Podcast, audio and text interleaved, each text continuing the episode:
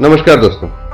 आइए आज आयुर्वेद और एलोपैथी से जुड़े कुछ तथ्यों पर नज़र डालते हैं। फ़िलहाल चल रहे गर्मा गर्म बहस के बारे में तो आप लोगों ने सुना ही होगा। खैर, छोड़िए। तोड़ा कुत्ता टॉमी, साड़ा कुत्ता कुत्ता। आयुर्वेद को हर कदम पर अग्नि परीक्षा देने के लिए कहा जाता है। लेकिन एलोपैथी को सौ गलतियाँ माफ़। ये फैक्ट है या सिर्फ़ मेरे दिमाग का भ्रम कहना मुश्किल है।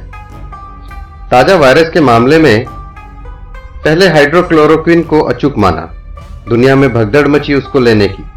फिर उसका नाम हटा लिया। कहा कि वो प्रभावी नहीं। सैनिटाइजर को हर वक्त जेब में रखने की सलाह के बाद उसके ज़्यादा उपयोग के खतरे भी चुपके से बता दिए गए। फिर बारी आई प्लाज्मा थेरेपी की। पूरा माहौल बनाया। रिसर्च, रिपोर्ट्स आई। लोग फिर उसमें जी जान से जुट गए। लेने अरेंज और मैनेज करने और प्लाज्मा डोनेट करने में भी। और फिर बहुत सफ़ाई के साथ हाथ झाड़ लिया। ये कहते हुए कि भाई, ये इफ़ेक्टिव नहीं है। स्ट्रॉयड थेरेपी वो तो क्या कमाल थी भाई साहब। कोई और विकल्प ही नहीं था। कई अवतार मार्केट में पैदा हुए।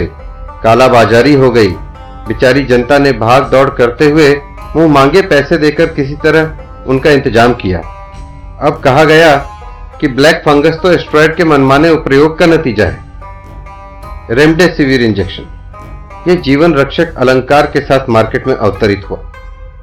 इसको लेकर जो मानसिक, शारीरिक और आर्थिक फ्रंट पर युद्ध लड़े जाते, उनकी महिमा मीडिया में लगभग हर दिन गाई जाती। लेकिन अरबों खरबों बेचने के बाद अब उसको भी अप्रभावी कहकर चुपचाप साइड में बैठा दिया।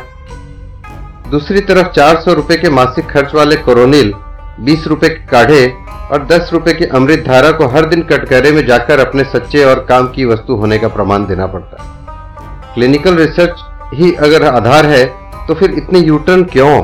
टेस्ट अगर जनता पर ही करने हैं तो फिर हिमालयन जड़ी बूटी वाला खानदानी सफ़ा खाना क्या बुरा है? जनता का फॉर्मूला शायद बहुत सीधा है। महँगा है, अंग्रेज़ी नाम है तो असर ज़रूर करेगा। साइड इफ़ेक्ट वो तो हर चीज़ में होते हैं। आयुर्वेद? आपको अभी पीआर के फ्रंट पर बहुत सीखना है। अपना इकोसिस्टम तैयार करो, नहीं तो किसी दिन संजीवनी बूटी आई तो उसको भी लोग नकार देंगे। समझदार के लिए इशारा काफ़ी है। समझे तो ठीक, ना समझे तो ठीक। बाकी आगे आपकी मर्ज़ी। स्टे होम स्टे सेफ़ नमस्कार, धन्यवाद।